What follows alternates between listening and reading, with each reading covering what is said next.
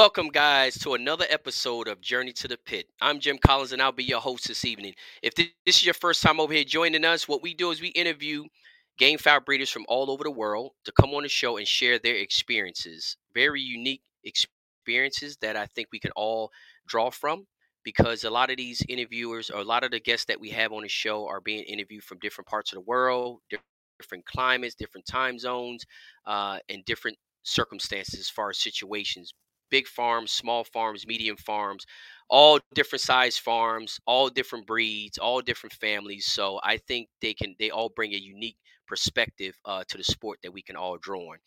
Tonight we got a special guest coming in that I am very excited to have, as I uh, always am.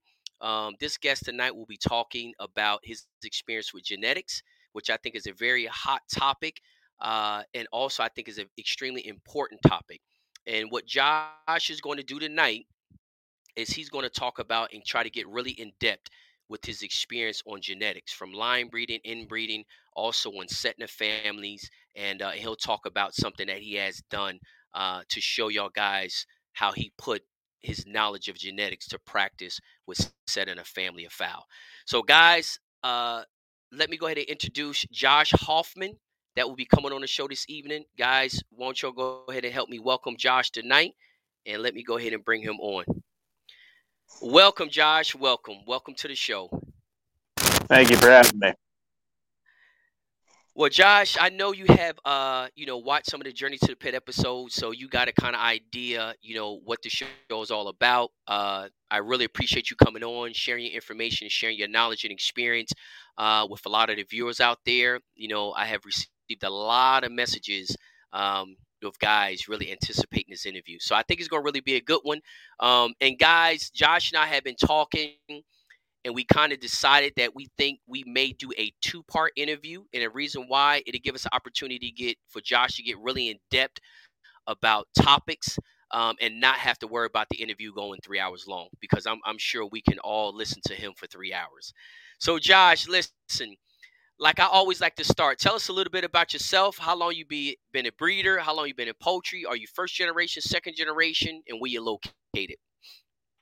Sure. So I'm originally from northeastern Nebraska, and uh, my grandparents on my dad's side they they were on a dairy farm and kind of got into what they call the hobby farming today. They didn't really call it that back then, but uh, you know they they got into it. My dad and them grew up around it, and then I grew up around it. So I'm not necessarily from the game fowl world. I'm not necessarily from the exhibition poultry world. If anything, I kind of grew up uh, going to auctions.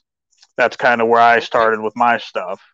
Uh, so yeah, I mean, my family back in the day, they had pheasants, peacocks, turkeys, guineas, pigeons, deer, raccoons. I mean, wow. you name it.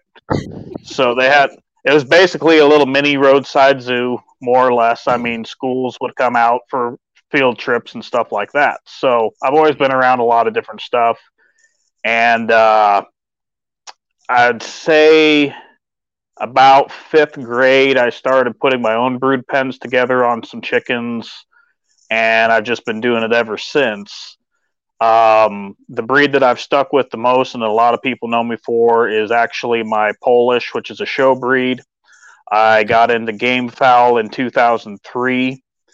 Um, as far as that goes, I, you know, again, it was I'm from the auction world, so uh, there was a guy that was selling out. I bought four pair, didn't know anything about them, and I made every mistake in the book and uh, I think about 2006, I started breeding white hackles. I bred them for about 15 years. And um, right now, I'm kind of going back to just uh, playing and experimenting again, kind of starting over with some stuff. But that's uh, that's kind of my uh, background in a nutshell. Okay, so Josh, tell me this, um, because we are going to talk about genetics, and you said yep. that you got your your four pair, and you kind of got you said what 2006, you kind of got into breeding your own, starting your own uh, program, I guess you would say. Correct. Yep. What what bloodlines or what type of birds? Since you didn't always start off with game fowl, what type of birds did you start off with?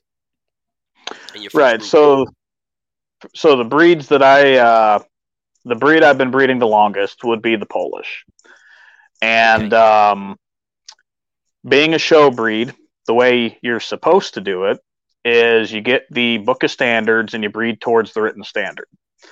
Now I'm from you know, a little farm, single wide trailer. That's how I grew up. And so the only real uh, direction I had as a kid was I knew I wanted my birds to be better than what anybody else was selling.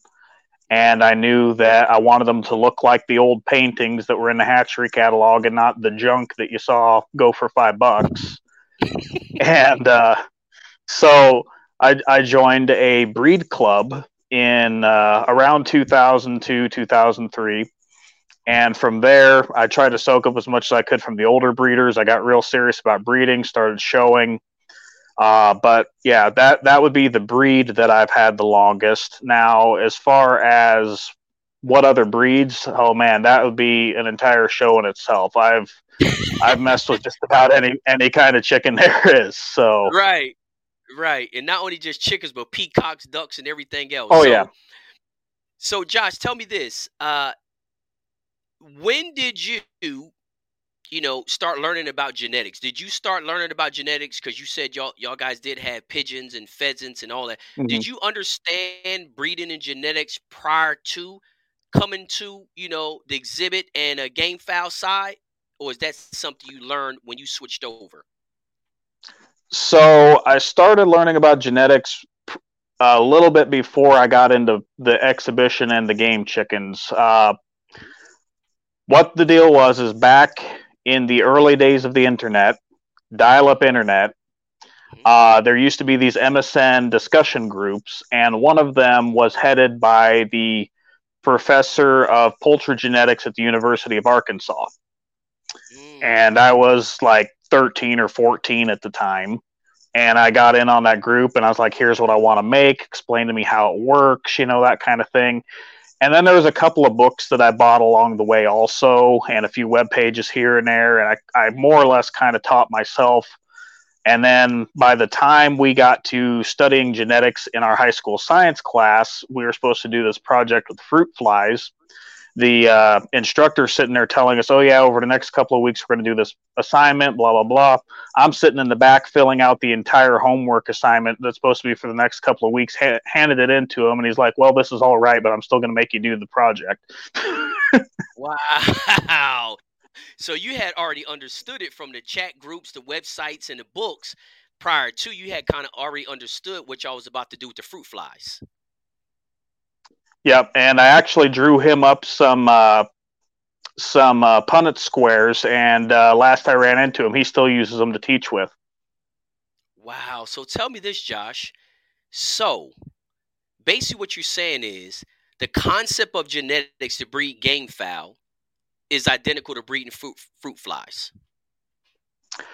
Um, the scientific method for understanding how inheritance works applies the same if it's flies, chickens, plants, whatever. You've got dominants, you've got recessives, you've got different alleles that you have to understand because if one gene is on one allele and another gene's on another allele, that means they could what they call co-express. So in other words, you see both of them at the same time in but if there's two genes that are on the same allele, one's going to be hiding the other one.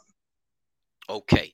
So, guys, y'all watching this, I understand that those terms may be foreign, and that's fine. But that's the reason why we brought Josh Josh on.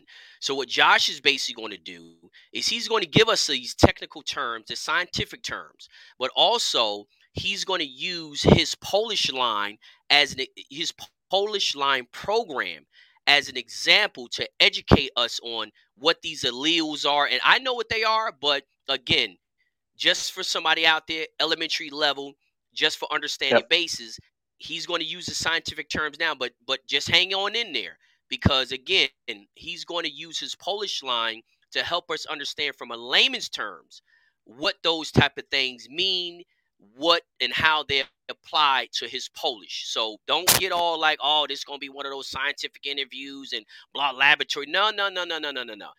I want him to explain both parts of it. That's why I asked Josh if he can explain both parts of it. And um, so he's going to get a little bit into that, but but hang in there, like I said, because he's going to kind of use his Polish line to explain in layman's terms what the alleles are and that kind of stuff. All right. So, Josh, uh, real quick, as you just explained that, what is an allele? Right. So the best way I can explain it would be to think of alleles like floors on a building.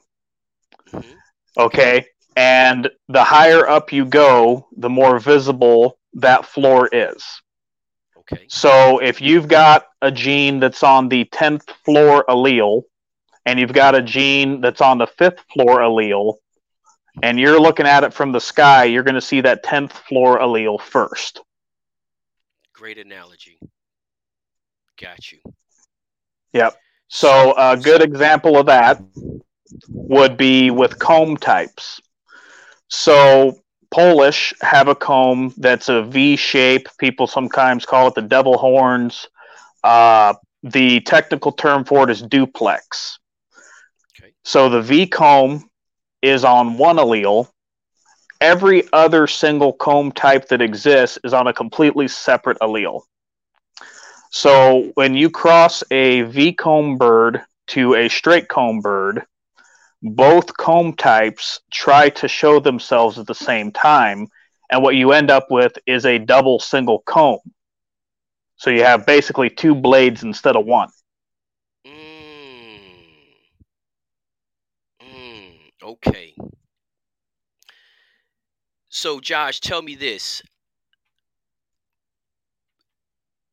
When you breed that duplex comb, mm-hmm and say you breed it to a single comb, yep. What most likely is going to express?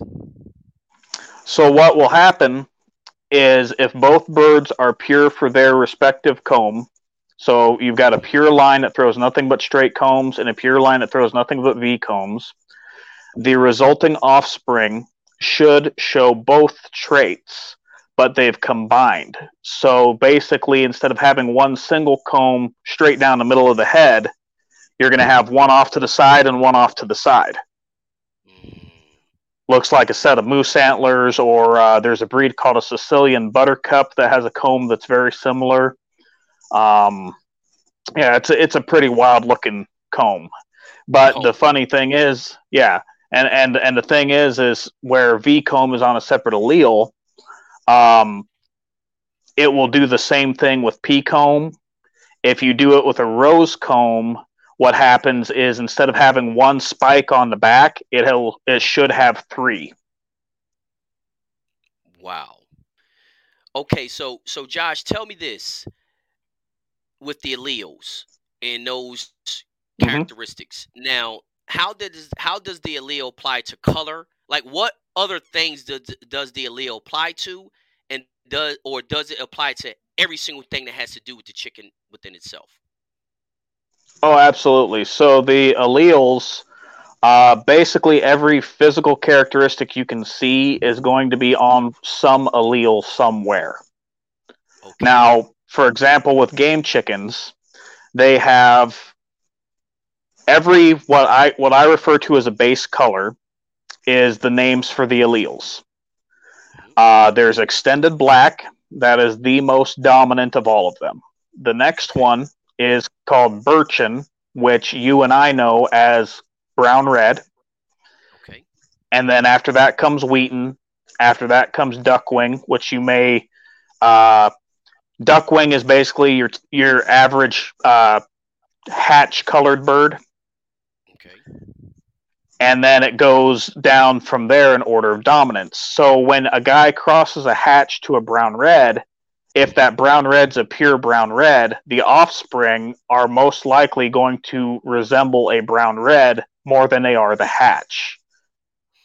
So when you make a brown red cross to a hatch and they look like hatch, that's because your brown red already had hatch in it somewhere in the line. Okay, Josh. So so so explain to us uh, because not everybody have seen a hatch before. Just to let you know, You know, you have guys yep, like yep, yep. the islands and stuff that don't have. So, what does a hatch look like? Like the colors, right? So, so the hatch, um, and when I'm referring to hatch, I'm talking about uh, the typical red and black males. Uh, they resemble the ancestor of all chickens, the red jungle fowl. So some of your guys in Asia might be familiar with that, but it is a reddish yellow orange neck black breast, and the wing is broken into three color parts. You've got a red shoulder, then a black band that should shine blue, and then you've got that brown in the flights. The saddle would be red and the tail would be black. Now, on the female, that would be a straw colored neck with uh, black in the centers, that rust red breast, they call it salmon, the brown back with the black tail. Okay. All right. So, guys, he just broke down so y'all guys know what colors he's talking about. Um, and hopefully, uh, Josh, you didn't lose your, lose your, train of thought. But I wanted you to break that down so they can kind of follow along.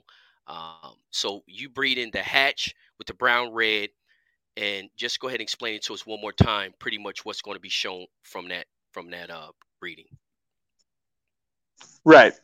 So, being as how the brown red allele, the birchen allele as it is technically called, is dominant over Wheaten and Duckwing, then what would happen is the offspring would resemble a brown red. There's there's a little bit slight difference that you can tell if you look close at them, but at a glance, they're going to look a lot like a brown red. Okay. And a lot of those brown red families you see out there that they might have light legs or light colored eyes, they've got some other blood in them somewhere because then when you cross those two, say a hatch or a white hackle or something like that, uh, and your birds come out looking light, that just tells you your brown red already had light colored blood in it. Got you. Got you. Now, Josh, what I'm gonna do is I'm going. I want to you to address just a few little good comments that I think are great, and why you're, you're talking about that because you just talked about combs. Sure. Uh, Roger Robinson. Yep. Uh, I'm going to put his uh, question on the screen. Uh, he he asks if you can explain why two straight combs can't make a pea comb. A lot of people need to know this. Can you? Is that something Yep. you can answer, Josh? Okay. Yep, absolutely. So the straight comb is the ancestral comb type of all chickens. It is what they came out of the jungle with. Now, combs on that allele are actually dictated by two sets of genes. So there's four genes total to make the comb. Okay. The straight comb is two sets of recessive genes. So the only way you can see anything that's recessive is if it's pure for it. Okay. Okay. It's plain it's plain and simple. If it's a recessive trait, you cannot see it unless it's pure. So two straight comb birds, you should not get anything else out of them. Got you. And if you do, then that mean they, they got something on their Leo somewhere down the line, huh? No, um, that that that uh, what it basically means is your hen wasn't clean, or a rooster jumped over into the other pen, or your kid's messing with your brood pens when you're at work. well, we all know all of those are possibilities that you just named. okay, we have one question, which this is a question that we always get. So, uh, one of the viewers from the Facebook page, oh, I, I, I can't see the name, uh, just asks, uh, "What determines pure? Like, what is your what is your definition, Josh, of pure?" Yep. So there's different variations on what people determine as pure. Um, for me, my definition of pure strictly pertains to their um, genetics first, meaning Mhm. Is it tr- is it pure for a particular trait? Okay. And then from that point, I go to if it is a population that is known to have variation. In other words, the white hackles I had. Okay. They could be reds, they could be spangleds, they could be brassy backs, they could be spangled brassy backs, they could be white, they could be white leg, they could be yellow leg. That is a acceptable variation within a strain that is considered pure. Now, if I had a white hackle that threw a blue, I would consider that bird to not be pure. Got you. Got you. So they can throw variations that fall in a category. But if they throw a variation outside of that category, then that is something that uh, you wouldn't consider pure because you're talking about pure to really characteristics, correct? Right. Okay. Okay. So, and I think a lot of times what guys get into uh, is the fact that um, is the fact that you know when they say pure, you know that that so, term is, is used loosely, but guys are kind of thinking like you know, oh no, no chicken is pure. It got this, it got that, that got this, it got that. You're saying that you're not looking at it like that. You're just looking at it from a genetic standpoint, pure to a characteristic, genetic, a genetic characteristic that they express. Correct? Okay, so getting back to the combs, for example. Okay. Um, as I said, a straight comb to a straight comb should produce only straight combs. Okay. But a pea comb, what cockers consider a pea comb, does have. Uh oh.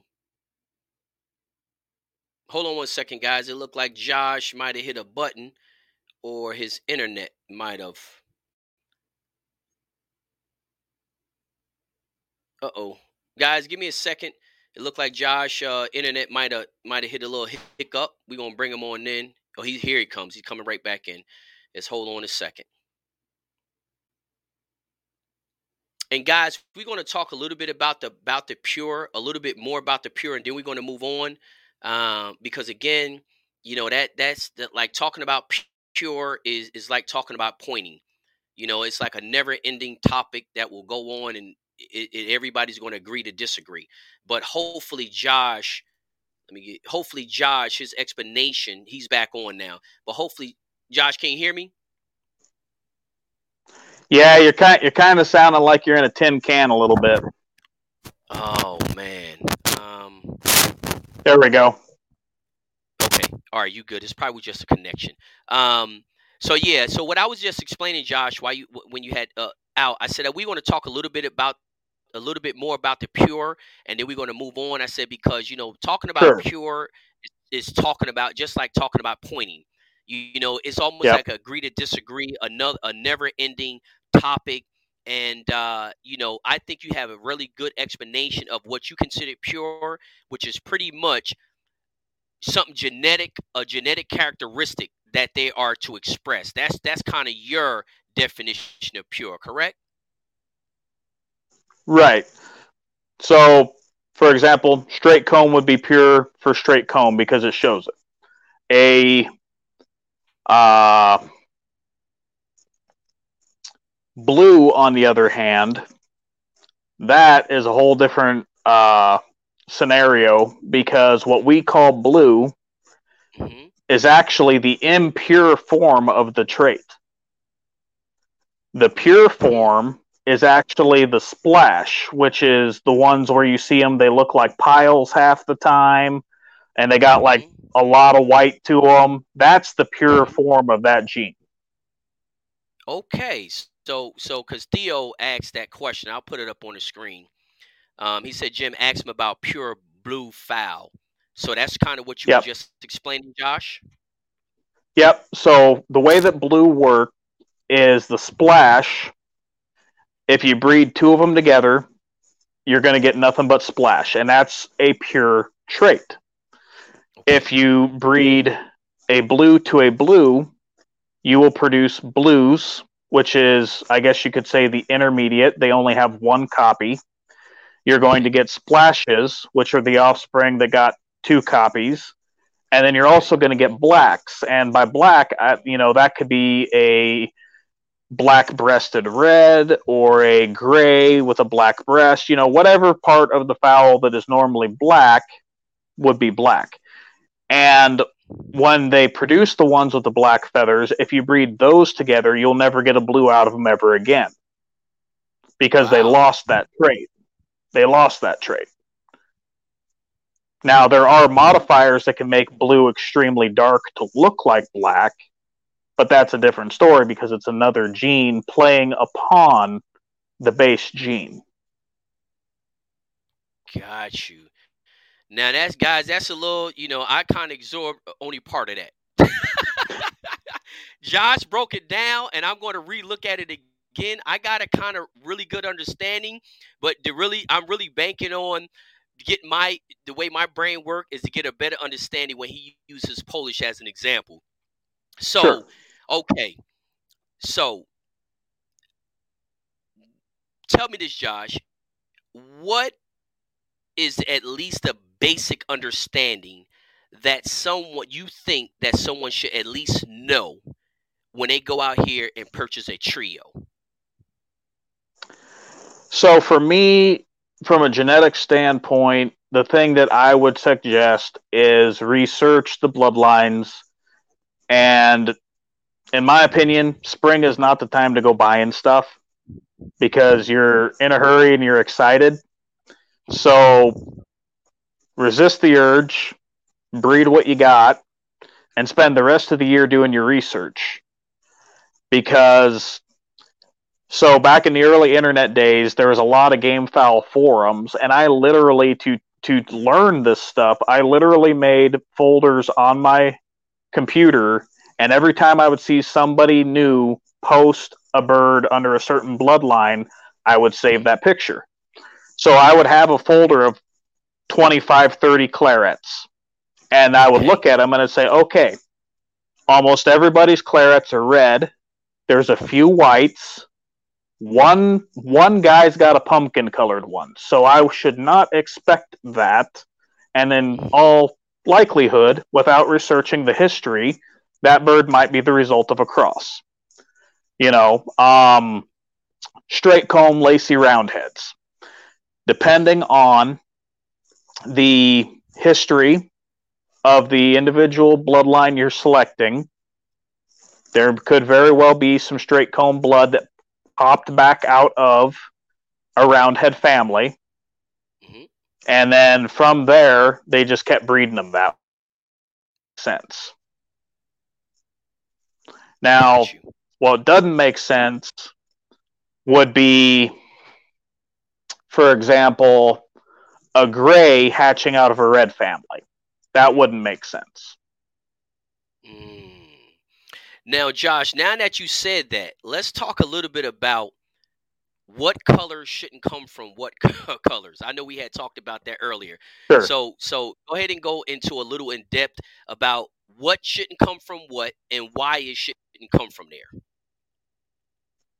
Sure. So we'll start with grays and reds because those are kind of the cross that everybody wants to try all the time. So back again, the red, the duckwing red, is the ancestral color of all chickens. Everything from that is a mutation. Okay. So in the show world and the genetics world, we we refer to these two colors as silver and gold. So gold is your red chickens, silver is your gray chickens. So all of those sex link cross uh, egg layers that you get at the feed store, mm-hmm. those are using the silver and gold gene to the advantage of the hatchery because it, it is a sex link trait, which means that the traits transfer opposite of what the parents are. So if you're using a gray cock, you're going to get gray pullets. Mm-hmm. If you're using a red cock, you're going to get red pullets. Now, the part that gets tricky is the cocks can be pure silver, pure red, or they can be one copy of each. But since the silver is the more dominant, that's where you start getting a lot of these grays that have the orange in their shoulders and that butter yellow hackle. That's what's causing that. Mm. But then, see, the females, they can only be silver or red. So when you make that cross, again, if you cross a silver cock over a red hen, you're going to get silver pullets. Those pullets are pure silver. They will not produce a red unless you breed them to a red. Okay. So, so Josh, before you get a little bit more in depth, explain to them about the sex link thing. I mean, I think you little did, but just go a little bit more in depth if you can about the sex link. Yep. So it deals with the chromosomes in the chickens, and um, basically, what it amounts to is the traits. How do I want to put it? Uh, switch sides. So anything that's considered a sex-linked gene, whatever the cock is, the daughters inherit, and whatever the hen is, the sons inherit. Okay. So Josh, tell me this. Does it does that only apply to the colors in the offspring or is does it carry other things besides color? Like would would it would it carry, you know, uh other type of characteristics um from the sex or if it just applies only to color? I'm sure there are some traits that are sex linked that aren't uh, color uh, related. But um, being in the show world, most of my research has been dealing with color and uh, what they call form. So structural things such as the crest, the beard, um, feather legs, things like that. Station, uh, that I honestly don't know if that's sex linked or not. I assume that the sex, uh, the station is what they call polygenic. So what that means is there's multiple genes that are closely related that all play a part in that. So that's why it's so hard for some guys to maintain because you have to connect the dots on multiple sets of genes to get what you're after. Whereas a lot of this color stuff, it's just simply one or two genes you're playing with. Yeah. Got you, got you, and and and and and I, and I think that's a very and I and I asked that question because I know mm-hmm. that's sitting on a lot of guys' minds. You know, uh, if the sex link, like if they can say, okay, the sex link, it, it, does that carry any other characteristics? Because again, they'll take that in consideration when they determine and making breedings. Because yep. in the other world, uh, you know, they pick hens based on a performance of their siblings. So mm-hmm. I'm thinking that, hey, if sex link carries more characteristics than just color, then that'll help me better determine on what hen to use in my breeding program based on who her siblings are. So sure, you base yep. you so you and, and, say you not and you can't really say. Mm-hmm. Right, but here, but here, but here's where I can meet you part way with that because if you have an exceptional hen that produces exceptional offspring, and it really doesn't matter what you breed her to, it's always good. More than likely, that has more to do with the fact that she is solid in her genetics. Everything in her is like pure pairs of all the good genes. So she is basically passing on good genes left and right like it's nothing. Mm. So tell me this, Josh. How would a hen like that even be created? Like, say if you wanted to create a hen like that, is that something you can predictably try, at least try to create by minimizing the gene pool for it to pick from? Could you create a hen like that? Well, so this kind of gets into the breeding part of it. Um, I am very, very strict on single mating everything. Okay. And I keep records of who's related to what. I actually, um, when I leg band birds that are going to end up as breeding stock, I actually stamp their father, mother, and what year they were hatched onto the leg band. Because then when I'm setting up my brood pens, I can look straight at the leg band and know who's related to what, if it's, you know, father to daughter, mother to son, you know, whatever the case may be. And basically, I guess the, the, the thing that I say to people that are starting out with breeding is every single thing in the world that's purebred is inbred. Okay. Because that's how you lock in those traits. Now, it might not, you know, there might not be brother sister inbred, but they are related family because what you're doing is you are concentrating the amount of pairs of what they refer to as homozygous genes, which just basically means that they are the same gene, so a pure pair of genes. And by breeding that related stock, what you're trying to do is you're trying to increase the numbers of homozygous pairs for good genes and weed out the bad genes. Now, some folks, what they like to do, um, especially in the show world, is they are so focused on hybrid vigor. So they will purposefully outcross to unrelated stock all the time.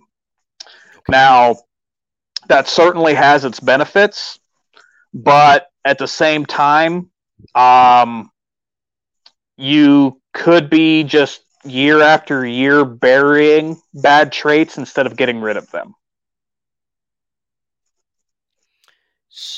So, Josh, tell me this: Would that be considered a philosophy of breeding best to the best, or, or just totally just? So, it's it's interesting you, you say best to the best because I actually was talking to a gal not too long ago, and she goes, "Here's what I'm thinking of doing for my breeding program. I'm going to set up one pen that's all my best birds." One pen that's all my second best birds, and one pen that's all my third best birds.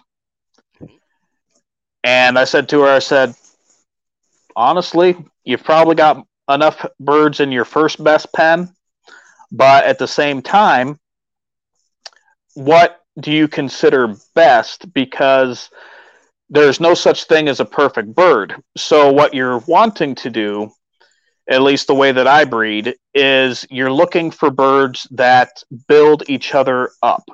Uh, Bacon Nevison, in an interview he did years ago, referred to it as a blanket theory breeding, where basically your genes of each bird is a blanket with holes. So, what you're trying to do when you pair your birds up is you're trying to cover as many holes as possible to make a stronger blanket. You know, if I have a bird that's very, very short legged, I'm going to look for a very long legged bird to counter that out. If I have a bird that his tail is really high, I'm going to look for a low tailed bird to balance that out. If I got one that's narrow bodied, I'm going to breed it to a wide one. You know, it's things like that. And eventually, what you're trying to do is you're trying to get your flock more and more uniform in the traits that you want. Right. Right.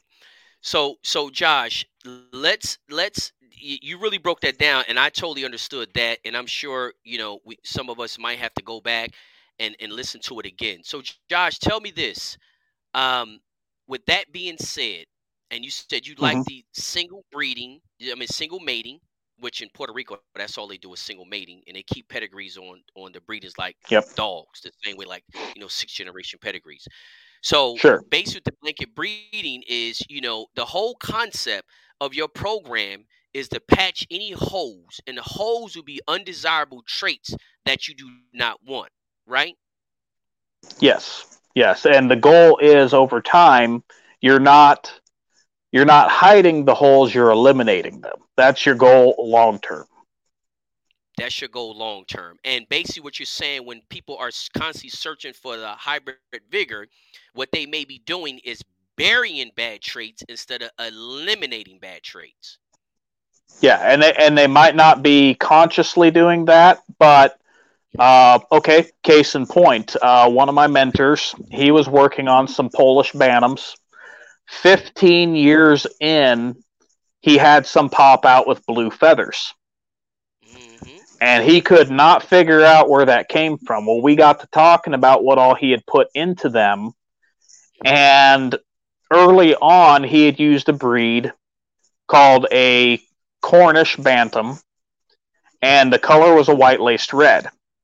Well, it's very common for white laced reds to actually be splash laced, where the lacing is two copy blue, making it splash so it looks white, or they could be blue with dominant white. So it's a gene hiding another gene. So then it's a dominant dominant gene hiding another dominant gene. So 15 years in, he got rid of enough stuff that the blue finally showed itself. Mm, okay. And Josh, let me let me scroll back up here to a comment. Um, Yep. That Doug put up here. Let me see here, and that I, that actually looks like the comment is kind of exactly what you just talked about. Uh, he said, "My buddy got a rooster that red on one side and gray on the other side. Only I have ever heard, oh, hmm, seen in forty Okay. years." Josh, can you see that comment? Yep, yep. So what he is referring to, I believe they refer to as a soda in some parts of the world. It is a bird that is split straight down the middle with two separate genetics.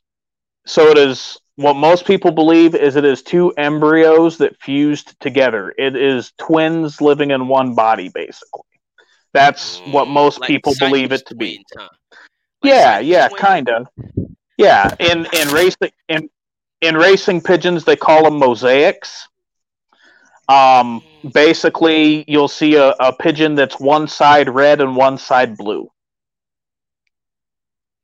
and and and I have actually seen recently, uh, first time ever in my life, recently on the internet, well, not internet, but social media, uh, some guy was showing the the he had a cock that was half and half, and I was like, wow, was that? even-" Yep. First, I thought, did he dye it like that? So, Josh, explain to us one more time how that happens. Yep. So basically, what happened is it's a fluke where one side of the bird got one set of DNA and the other side of the bird got a different set of DNA. I've even seen uh, footage of a bird, I forget where, but one side of it was split straight down the middle. One side was rooster feathered, the other side was hen feathered. Mm. Okay. Wow. That is amazing. Yeah, I seen it, and I, I just like, I don't even understand how that's even possible. Um, so Josh, let's go now into, and this way you can use your Polish line uh, as an example. Sure. as you explain to us your breeding program with your Polish line, if you can kind of refer back to the scientific terms as well, so we can kind of put Yeah. you know one and one together from a layman's term. So, how did Sure. you start your Polish line, and what you started them with? Yeah, so my Polish, um, basically, I started with hatchery birds of the different color varieties, and I just started breeding them pure. Uh, you know, silvers to silvers, golds to golds, buffs to buffs. I didn't like crossing them to start off, but as I learned, um, what I found out was you can import traits from one line into another and then make them look like how they did originally. So, case in point, um, I am this year planning on breeding on my buff lace, which is a light tan color with a white edged feather. I have clean faced beard uh, birds and I have bearded birds. So, my bearded birds have a lot wider and larger body structure to them and I want to import that into my non beardeds. So, beard, or muff as we call it in game fowl, is a dominant trait. If you breed a muff to a clean face and the muff is pure, you're going to get everything out of that looking like a muff. Some of them will have some wattles on the cocks, and the same is true in Polish. Now, if your muff had wattles to begin with, more than likely he's got one copy of that gene. So then, if you breed it to a clean face, then you're going to only get a smaller percentage of birds with one copy of the muff gene instead of everything. The majority of those birds will actually come out clean faced. So, knowing this, I know that I can select a bearded male from my line that shows wattles, breed it to a non bearded female, and whatever sons of his that come out clean faced will never have a buff, will never have a bearded offspring because they have lost that trait. So it's a dominant trait. If you can see it, then it's there.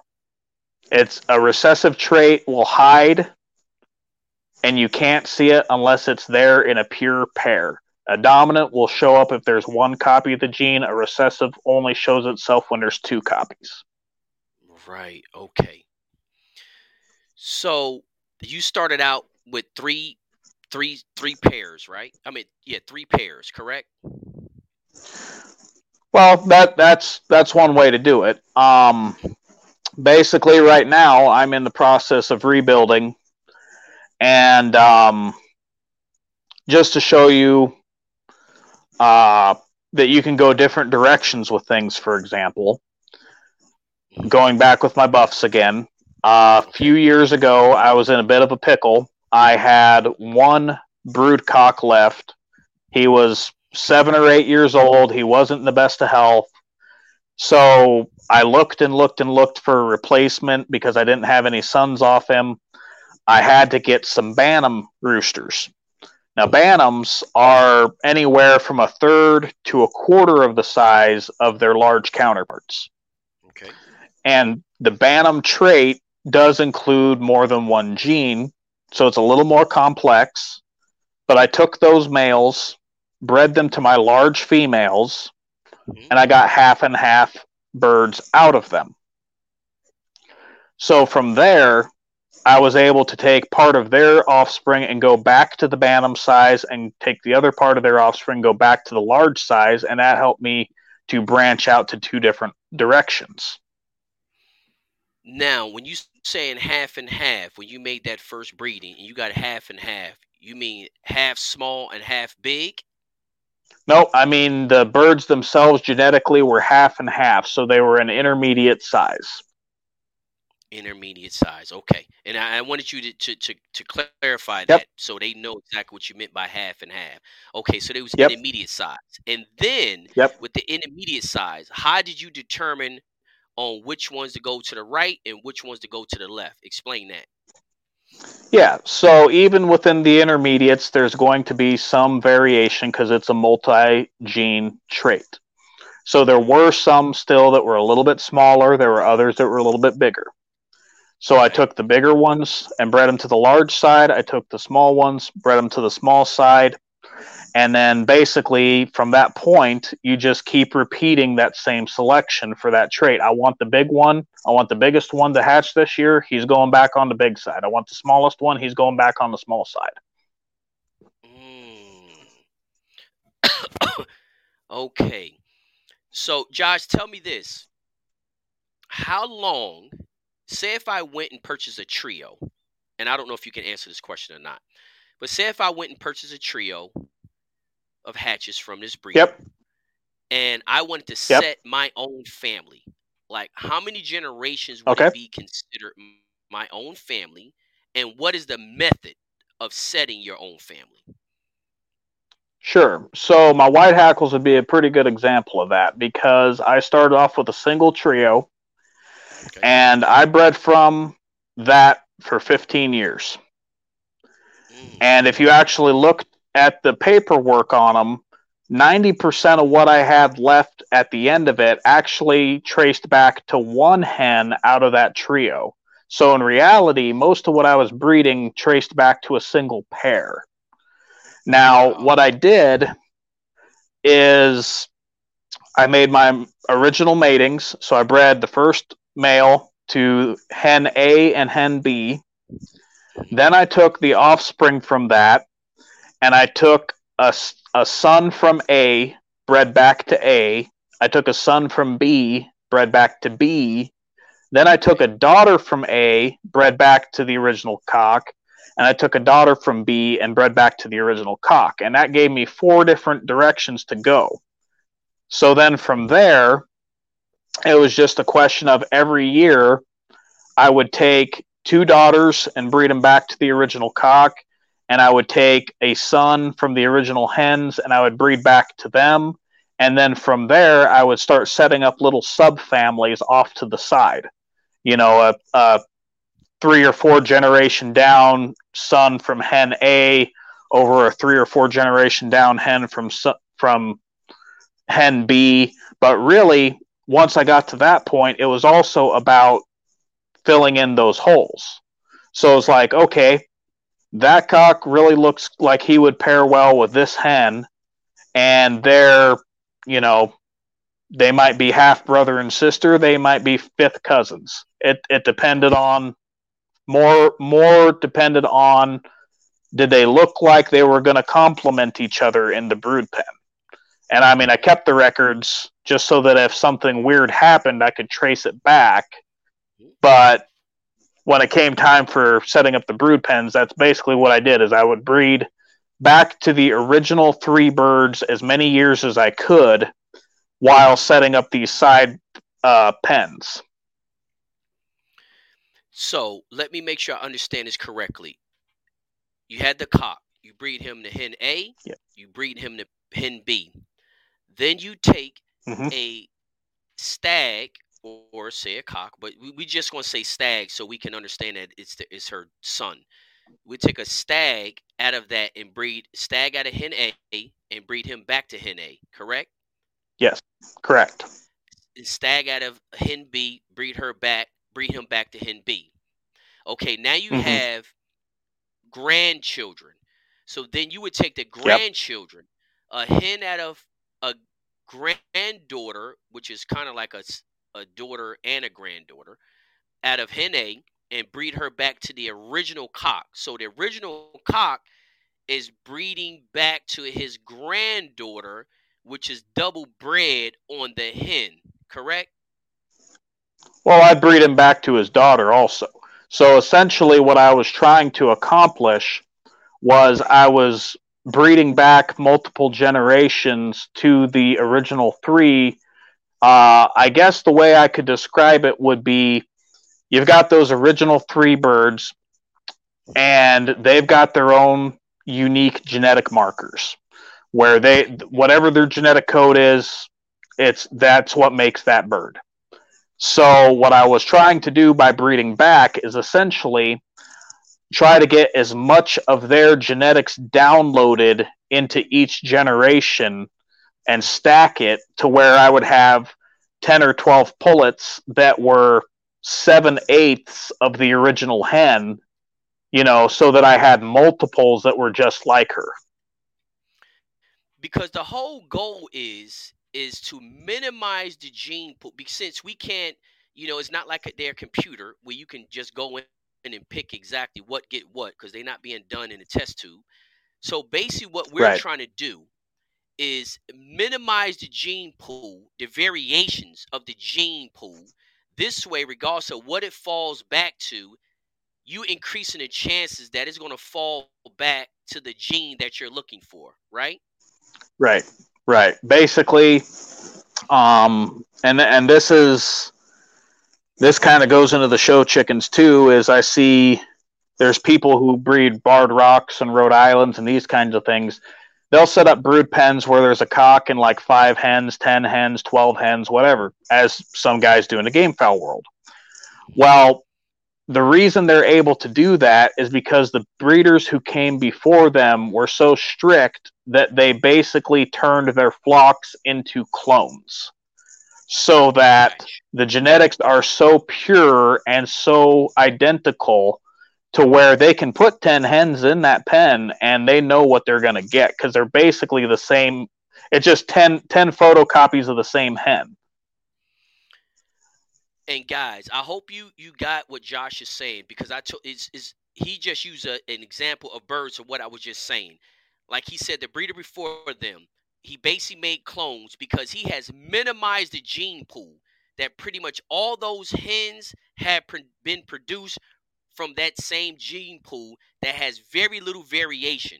Right, Josh? Right. Now, the way that these guys go ahead. No, so basically, you can put five of them in there, but out of those five, they all pretty much have the same gene pool because the gene pool has been so concentrated, right? That's what you're aiming for. But then the other thing is, and this is where you get into setting up subfamilies. Um, there was a guy that I had gotten a half white hackle, half gull stag from, and the man he had gotten his gull blood from had had him for years. It wasn't Howard Belk; it was a guy out in Illinois. But he told me, he said, when I first came to this guy's place and I started learning about his gulls, he said, I've not put anything in these things for decades and he had them anywhere from seven pound cocks down to three pound cocks because he had set them up as individual little subgroups to where he had ones he bred small on purpose and ones he bred huge on purpose because then when one went too far the wrong way he could correct it with another subfamily. Got you. So that's where the selection process comes in at right Yep. Yep. So he was isolating specific, uh, what they call genotypes into small micro populations so that he could breed from group A to group B to group C to group D and keep them all as a pure family. It is one single pure family, but he has little micro groups within it. Got you. So, Josh, tell me this does and, and then we're going to talk about because those are some very very good examples. And then we're going to talk about but tell me this josh so with inbreeding mm-hmm. and with inbreeding do the fowl typically start to come small when you start to because you know you hear that a lot of times i go if you inbreed them too much they start to get small or if you inbreed them too much you start to get these defects. What, what is your thoughts on that so there is a tendency for birds to get small when you inbreed. I, however, think it has more to do with the fact that um, when people are inbreeding, they they're sometimes nervous of something happening to the original broodcock or whatever, and they're throwing that pullet in as soon as she starts laying. So you're breeding from an immature bird that's laying a small egg. Now, I'm not saying there isn't genes that control size. There obviously are, but I think that's part of the of the recipe. And when the bad traits start coming out, um, I got a buddy out east that he and I are he talking back and forth here about this one project I'm just starting in in on. And I made my original cross, and then the following year I bred brother to sister. And the reason I did that is because the brother and sister, being half of one and half of the other, have very similar genetics. So by breeding those two together, it uh, it'll give you a real good idea of what kind of junk is hiding, what kind of recessive traits are hiding in those birds. Now, the only trick is if you get a lot of junk hopping, popping off out of there, and your two lines, let's let's say that's a hatch and a round head, or mm-hmm. you know a silver Polish and a gold Polish, whatever. If both of those lines have been good for you for five, ten years, and you haven't had any problems, and then you cross them, and then you take that cross and breed brother to sister, and all of a sudden you've got problems then more than likely both of your original families have problems hiding in them that just haven't popped out yet. Got you. That's some really good information right there. Got you. So the inbreeding basically expose stuff that was hiding in the original, say, pair, the original pair. Yes, yes, and and back breeding does the same thing. If you're doing, uh, if you're doing a half Mel Sims black and a half uh, sure shot Dom, you know, color aside, and the half and halves turn out really good. And then you breed the half and halves together and those turn out good. But then you decide to take one of those and breed them back to one side or the other and all of a sudden you get junk well why is that well now you're at three quarters of that side mm-hmm. so you've you've you're you're kind of pointing at okay there's probably a problem with that line because that's what's showing the the majority of the genetic influence being three quarters of the cross at that point. That's why a lot of guys do these back breedings and these cross breedings is to number one to lock in traits they want, but number uh, but also to uh, expose traits they don't want. Mm. And then that's when the selection process comes in. So tell me this, Josh. Say you do that you know, now you three quarters on one side and you, you mm-hmm. get a mm-hmm. whole bunch of junk. So now you realize that, mm-hmm. hey, it's a whole bunch of junk been hiding in here, and now it doesn't express itself when I went three quarters. Yep. Do you start to select from that junk, or do you say, I'm not going to do that breeding anymore? What do you do from that point? Uh, what I would say is I would assess how much of a headache it would be to sort it out. If it's a if it's a small thing that I think I can get in a couple generations, yeah, I'll I'll push forward with it. If it's one of those things where I'm like, man, I got squirrel tailed, roach back, duck footed, busted beak, you know, uh, no, I'm I'm just done with the whole thing right then and there. It is just so, too many things to correct. So it's basically you basically right. break it down to you know how many issues they have mm-hmm. and mm-hmm. if it's a few issues that you can correct within a few generations you'll stick with it but if it's just like all kinds of stuff all over the board you're just going to be done with it and not even going to put any much time any more time into it. Yeah it's just like trying to fix your pickup. I mean how much money are you going to spend into mechanics that you could have just put into a new truck that doesn't have problems? Right exactly. Okay. So i want to ask you a question that came up. Um, okay. I think one of my guys from Hawaii, but he asks, uh, how many generations does it take? Because you use the word clone, which I think is a very good example, and I and I think that's the reason. Well, not I think, but just my opinion. That's why that flock breeding works. Um, but how many generations uh, would you consider uh, a a hen or a cock being a clone? Like how many generations of inbreeding? For me personally, I would consider it, you know, clone ish around seven eighths. Okay.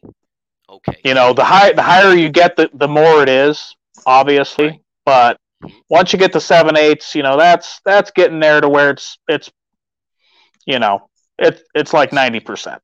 So the gene pool is pretty tight. So for the people yeah. out there who do, do not know, how many generations would it take to get seven eighths? Okay, so the way that that works, and I'm glad you brought this up because I see guys saying this bird's a third this and a third that and a third this. There's no thirds. It's quarters. It's it's all based off of two.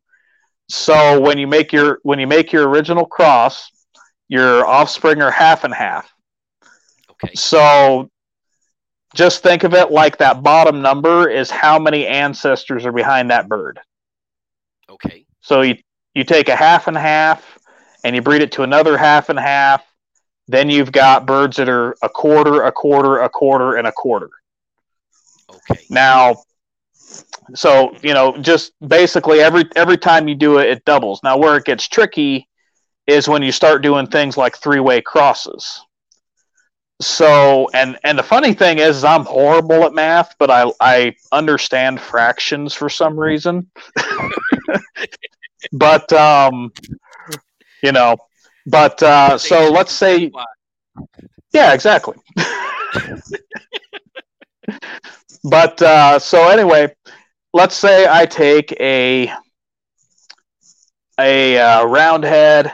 I breed it to a hatch. I've got a half round head, a half hatch. Well, now I want to introduce a seal into it. Well, it's not a it's not a third Asil, third hatch, third round head.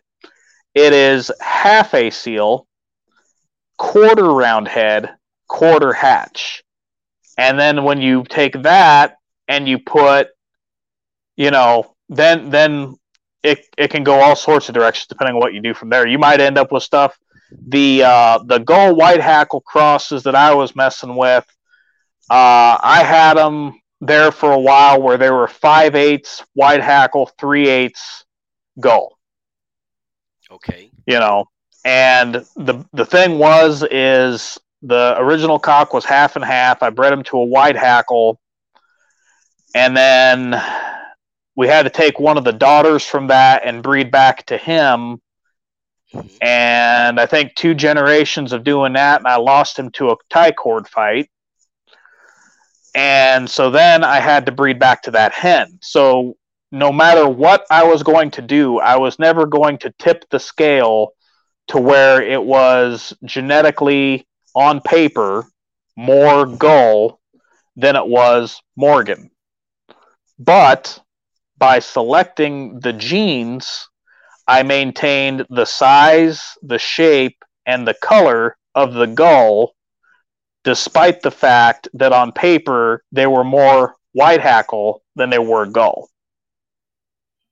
Got you. So, guys, and I know uh, that is something that it's a great possibility, and it comes up a lot. You know, what do I do now that I lost my favorite broodcock? And you hear that a lot. Either got sick, either yep. got killed, or whatever the case is. So guys are like, you know, hey, listen, because you know a lot of guys say, hey, I don't, I don't run a hospital, I don't medicate birds. If they get right. sick, I use a stick and all that until it comes to their favorite broodcock.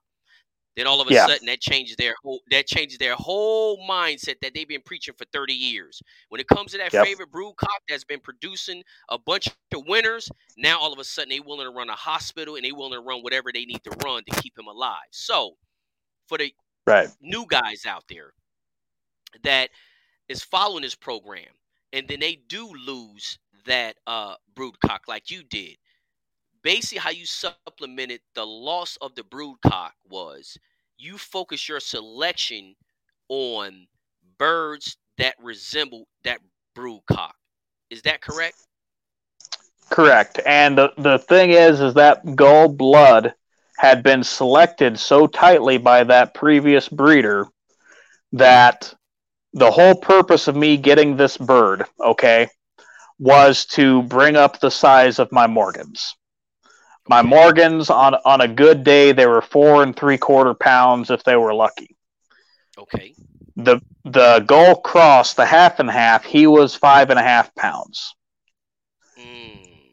At a quarter, a quarter blood, a quarter gull, I was getting six and a half and seven pound cocks. Even though that gull was in the minority on paper, yes, because those genes were stamped in that strong. So tell me this, Josh. During your selection process, were you picking mm-hmm. the largest ones to breed? Well, those were those were first and second generation birds. So I actually started selecting some of their smaller brothers to get them back down. So almost instantly, and here and here's six pound birds. Right. And so then here here's two things on the you know I lost my favorite broodcock thing. I think a lot of guys, especially starting out, and I get it because we don't got money for pens when we start out and we're we're still trying to figure out what we like so we got 15 different bloodlines out there but if you're selling off all but two of them when they're six months old, how are you going to know what they are? How are you going to have anything to select from? And by back breeding to those original birds as many times as you can, because you don't know how many years you're going to have them. But by back breeding what you're doing is you're increasing the number of birds on your place that have the similar genetic makeup of that original bird. So when you lose that bird, you can go out in your yard and say, okay, here's what I got for hens. This is the direction I'm trying to go. What bird on my yard's going to accomplish that? Mm-hmm. And I'll tell you, that original trio of Morgans, I said I was breeding my Morgans 15 years. Okay. Right. The brood, the brood cock lived nine years, and I bred him every year. One of the hens bred 10 years, and the other hen bred 11 years. So I was trying to stamp them in as hard as I could. Got you. So, Josh, let's step now to the definition of line breeding and inbreeding um, because sure. it's been a great interview. I mean, it's it's it's it's and guys, just to let y'all know, we're we're going to do a part two because Josh and I came up with about twelve topics, and right now I think we only we still on the third one. right. we on number right. three. we on number three, but that's the reason why we're going to have more than a we're going to have a, a two part, maybe even a three part interview series because of this reason because it's allowing Josh to get really really in depth on these topics, you know, which I think is extremely important. So, Josh, yep. explain to us the definition of line breeding and inbreeding. Sure. Using birds so, as an example. Yeah. So, to me, line breeding falls under a form of inbreeding. There's also a type of breeding they call clan mating. Um, that's typically used with uh, more traditional dual purpose breeds where they maintain their hens in related clans. So you'll have clan A, clan B, clan C. And every time they go to change out roosters, they'll take a, a cock from that was bred out of clan A and breed them over clan B, and a cock that was bred from clan B and breed them over clan C, and that's how they maintain their flocks. So line breeding is selective breeding uh, and inbreeding on the single pair system because um, what you're doing is you are breeding individual birds that are closely related and you are monitoring how they're related and what the offspring that come out of that is. And some guys, you know, they, they look at me and they're like, dude, you're nuts. I would I would never go out there and bounce a rooster over three different pens and three hen or three different hens and three pens when I could just have him in a pen with all three hens. And I'm like, okay, well, at the end of the year, when you go picking through those offspring, I guarantee you that nine out of 10 of the ones you like best only came from one of those hens, but you don't know which one. Right. You know, the, it doesn't matter if there's 20 hens in the pen or two hens or three. There's always a hen, there's always a single hen that's going to throw the best out of that whole bunch. So why confuse yourself by putting five hens in a pen? You know, um, and and you know, like I said, I've had people say I, I would I'd never go out there and I'd never pick up the rooster and move him to this pen and move him to this pen, move him to this pen. There was one year that I single mated a single cock over 14 hens. And the way I had it, uh, Jim, you've seen the type of pens that I breed out of, is the the previous model of that pen that I had uh, didn't have the barrels on it, I would just uh, cover it with tarps on one end. Well, in between those pens, I made a what I called a sorting chute, and I had little doors and ropes, and I just open one door, throw a little feed in there. Cock would hop in there. If the other hen hopped in, I'd wait till she went back in her pen. I'd shut that door. I'd open the next door, and he'd hop out and go to the next hen. And I had these pens in a great big in a great big horseshoe, and I'd run him over those hens, you know, I mean, I could I could bounce him from hen to hen to hen to hen in a day if I wanted to. Hmm. So it can be done. It can be done. And then you then you know exactly who's doing what. and and I and I agree with you. You're going to have a lot of those offspring that you like are going to be from a particular hen. I'm I, I just yeah because all the hens are not going to throw offspring that that that look the same. So if you have offspring mm-hmm. that you really like and they kind of look the same, most likely they got the same mama. You ain't gonna have five different hens throwing offspring and they all looking like nah nah you like you don't look like your cousin. You know what I mean? So it's you know, I'm right. not saying you be way off, but I'm just saying you can kind of see some similarities a lot of times. You like, oh y'all y'all have to be related. You know, I don't know how y'all related, but looking at y'all looks right. like y'all related. You know what I mean? But yep. you and know, uh, uh, go ahead, Josh. Well, and I've I've proved it to myself time and time again because when I select, so I I do like two really big selections a year. In the fall, I go through what I've hatched out and I get rid of the stuff that I know has no chance of being in the brood pen. Okay. And then in spring, I, w- I winter over the ones I think have potential, and then in spring I go through them again. Well, what I do is I've got this row of pens that I have. They're four foot off the ground. They're at eye level, and I put one bird in every single pen, and I just start looking at the bird. I'm not looking at toe punches at all, and I might start off with 25, 30 birds. Okay. By the time I get down to the final two or the final three or whatever, and I finally do look at the toe punches, they're brothers or they're sisters.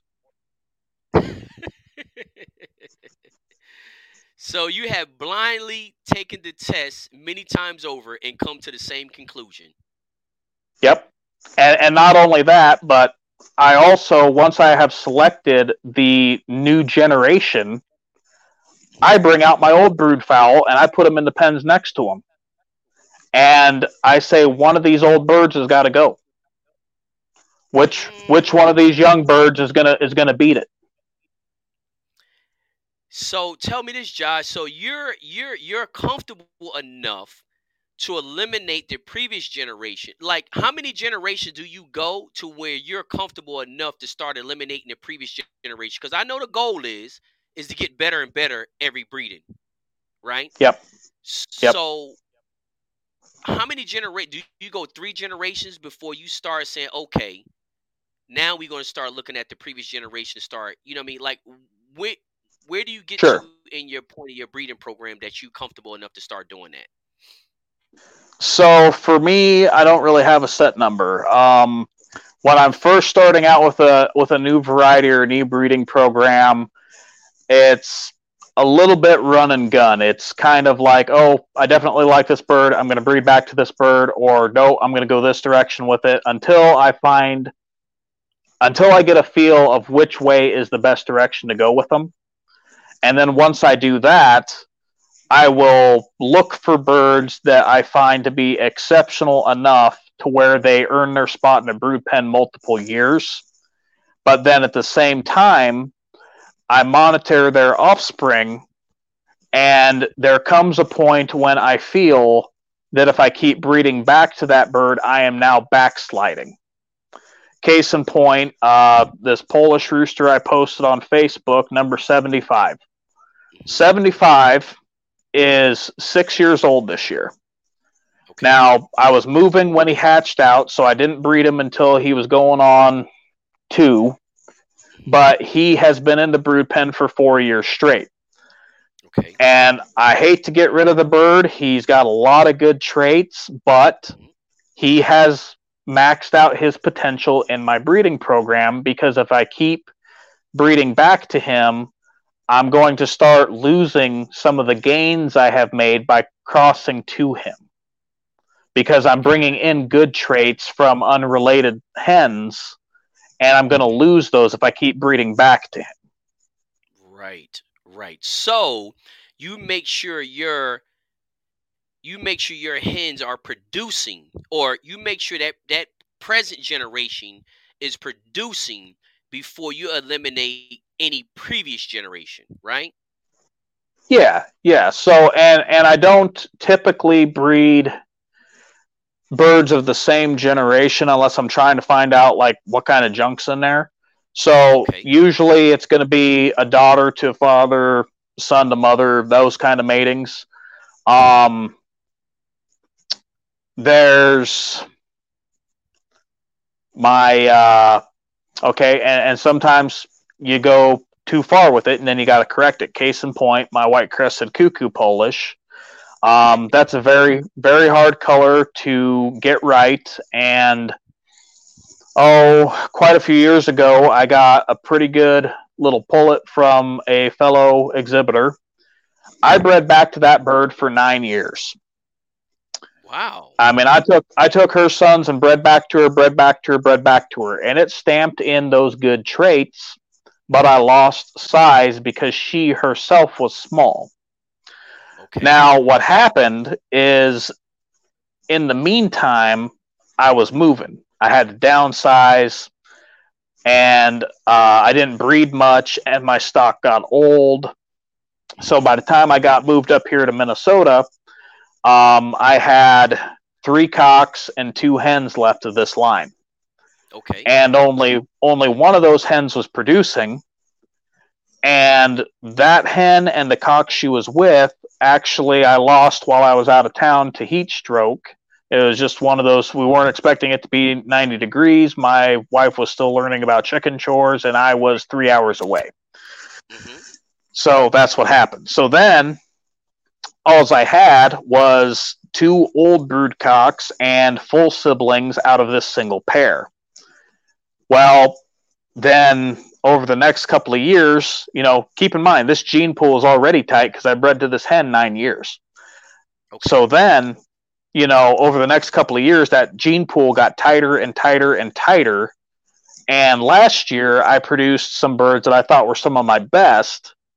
And, you know, once again, uh, I bred what I thought was going to turn out good, and I bred three sisters back to their father, and they produced some of the worst of that variety I've ever done because the gene pool got too tight. Okay. So now I'm taking a completely unrelated line.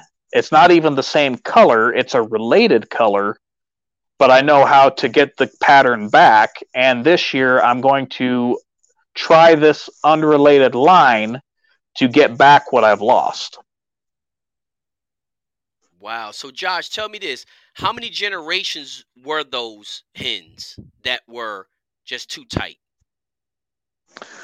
So, let's see. Bred back to the to that hen nine years. Then we took uh, you know, cousin pair. Then we took full siblings out of that. Then we took a cock out of that, bred to half sisters. Then took those daughters and bred back to him. There just there just wasn't there wasn't enough um, genetic variation in the line to sustain it. And that's the thing is like you can have a you can have a family of birds that are uniform in appearance, uniform in how they act, but there's still plenty of genetic variation in the uh, gene pool. You just can't see it. Chickens actually, if I remember correctly, have 15 different blood types. So that's part of the reason I believe that chickens can handle inbreeding. My my pers- my personal theory is that the higher up on the evolutionary tree something is, the less it can handle inbreeding. So mammals can't handle inbreeding as well as chickens. Chickens can't handle inbreeding as well as insects. Got you. That that's actually the first time I heard that, but it makes a lot of sense. Huh. Yeah. Yeah, that's why humans. Because because be, yeah, because we're more complex. There's more things that could go wrong. Right. Exactly. Exactly. Hmm. And like those giant herds, those giant herds of wildebeest out in Africa, you can't tell two of them apart. You go watch a documentary from 1970 and one from last year, and they look exactly the same. But I guarantee you, they got amazing genetic diversity in that species. Right. Hmm. So, like you said, is is the genetic diversity that you can't see, and that's the reason why you're basically saying you can breed them for 15 years and not have to bring in any new blood. Yeah. Yep, well, exactly. That that I mean that makes a lot of a ton of sense. Well, listen, Josh, uh, we are already at an hour and a half. Guys, this is going to be a two part interview. I have to stop it. Well, I'm going to stop it when it's good because I want y'all guys coming back. So, what we're going to do, Josh and I have laid out 12 topics that we're going to go over, and we're still on number three. That's the reason why I know this interview has to be more than one part. The information that he discussed in here, I promise you, if you go back and watch it, you're going to learn something new every time because I'm pretty sure none of us grasp, maybe a small percentage of us has grasped everything that he said. But the important part is is to understand it enough that you can apply it to your program. That's the whole purpose of all these interviews. And Josh have brought in a lot of great understanding that we have never had on the show. And uh, you, you know, he defined a lot of different things that I would have to rewatch. I know a couple of times but we're going to do part two and most likely part three. So, what I would like for y'all guys to do, I would like for y'all guys to post in the comments what questions y'all want Josh to cover in part two um, because I know I have I have questions. You know, I have a list of them. I have questions that I want to kind of make sure we get a really in depth understanding from a layman terms. So any beginners that's watching, or anybody who wants to improve their program, or anybody who has issues in their program that they want to rectify, you'll be able to watch these interviews and uh, and be able to apply that concept to your program. Now, let me make one thing clear because I seen a comment earlier that stated that uh, Josh is talking about show chickens and we're breeding performance chickens. If you heard at the beginning of what Josh said from the beginning, the principle of genetics is the same regardless. It's all about selecting characteristics. Josh is focusing on exposition side, so he's looking for those characteristics. If you are focused on the performance side, then you're going to be looking for those characteristics. It's all about selection, guys the information that Josh is sharing can apply to anything. It can apply to monkeys. You know, it can, it can apply to anything. It's all about selection. That's the reason why just understanding genetics is just part of putting together a breeding program. You also have to learn selection. And selection you can't figure out on a piece of paper. You actually literally have to breed two chickens. You can't figure it all out on a piece of paper. And if you go back, I think it was your goals or something like that. You said on paper, it looks like, yep. like he had less influence, but in reality, it looks like he had a lot more influence. You're like, well, hold on, paper, we shouldn't be seeing this in real life, correct? Correct. So, so, so that is the reason why, guys, understand this. Don't you know get so caught up into um, you know, none of this information can be invaluable just due to the fact that I'm breeding for performance. Josh made it clear he's in the exhibition side, but the principles that he's saying can be applied to it.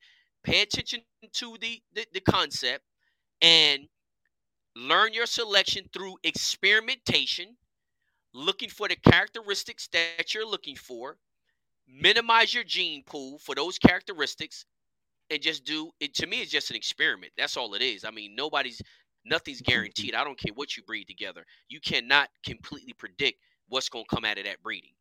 Um right. so what i would like for y'all guys to do if y'all guys can please post in the comments the questions that y'all guys want josh to go over in part two. Like i said this interview has been an hour and 30 minutes the next interview is probably going to be an hour and 30 minutes. The interview after that is probably going to be an hour and 30 minutes. He's going to talk about feed. He's going to talk about raising birds in cold weather. Josh already educated me on looking at the difference in feathers from from same lines of birds, but birds that's raised in extremely cold weather to ones that's not raised in extremely cold weather. Josh was educating me like if you look, look at deep down, you can see a difference in their feathers. I think that's something that'd be an eye opener for a lot of us. So again, we got a lot of other topics that we want to talk about in part two and part three. But post the comments, post the questions in the comment section, and we'll make sure Josh uh, go over those comments. Um, you know, address those comments and those questions in part two. Um, and we'll also be talking about the additional topics that Josh want to share with us. Um, but I think tonight he has gave us more than enough to digest. Um, and I think if we digest this, you'll probably come up with some questions. If not tonight, you'll come up with some questions by the time we have our second interview. Um, if you look at this uh, interview more than once. So, guys, we're going to close that think- out. Josh, um, you and I will talk tonight and and set up the next uh, uh, uh, part two maybe even okay. next Friday. But we'll talk about that tonight, guys. Out. We'll go ahead and advertise and let y'all guys know when it when it will be part two. It is going to be a part two, so that's why I need y'all guys to post some comments in the comment section. Um, and then we'll I think I think part two we should. Uh, I think on part two we should uh, uh, address the concept of throwbacks. Gotcha. Okay, so that's one thing right there. So we'll talk about the throwbacks because that question did come up uh, in the comment section. I'm pretty sure you've seen it as well. Um, yep. Do and I see some stuff on here too. Okay, so we got some questions coming in already, Josh. Yeah. So cool. So so what we're going to do, the effects, fertility, and all that. Okay. So Josh, it look like we want to have our hands full. So what I'm going to Probably. say, because I might have bit off more than I can chew. Uh, what I what I'm going to say is, we will try to get to uh, most of the questions. Uh, but we also going to talk about the topic. And I think once Josh talk about the topic, it may answer a lot of those questions already. But him and I go through the questions um, and make sure that see if we can address it. But Josh already has a line out of pretty much what we're going to talk about in part two, and then we'll get to some questions uh, as well. So make sure you post those questions in the comment section. So Josh, we're going to close this thing out an hour and thirty some minutes tonight. Um, Greatly appreciate you coming on tonight. You shared a wealth of information. I know I'll be watching this interview three or four different times, and I have my own questions for you uh, next time you come on.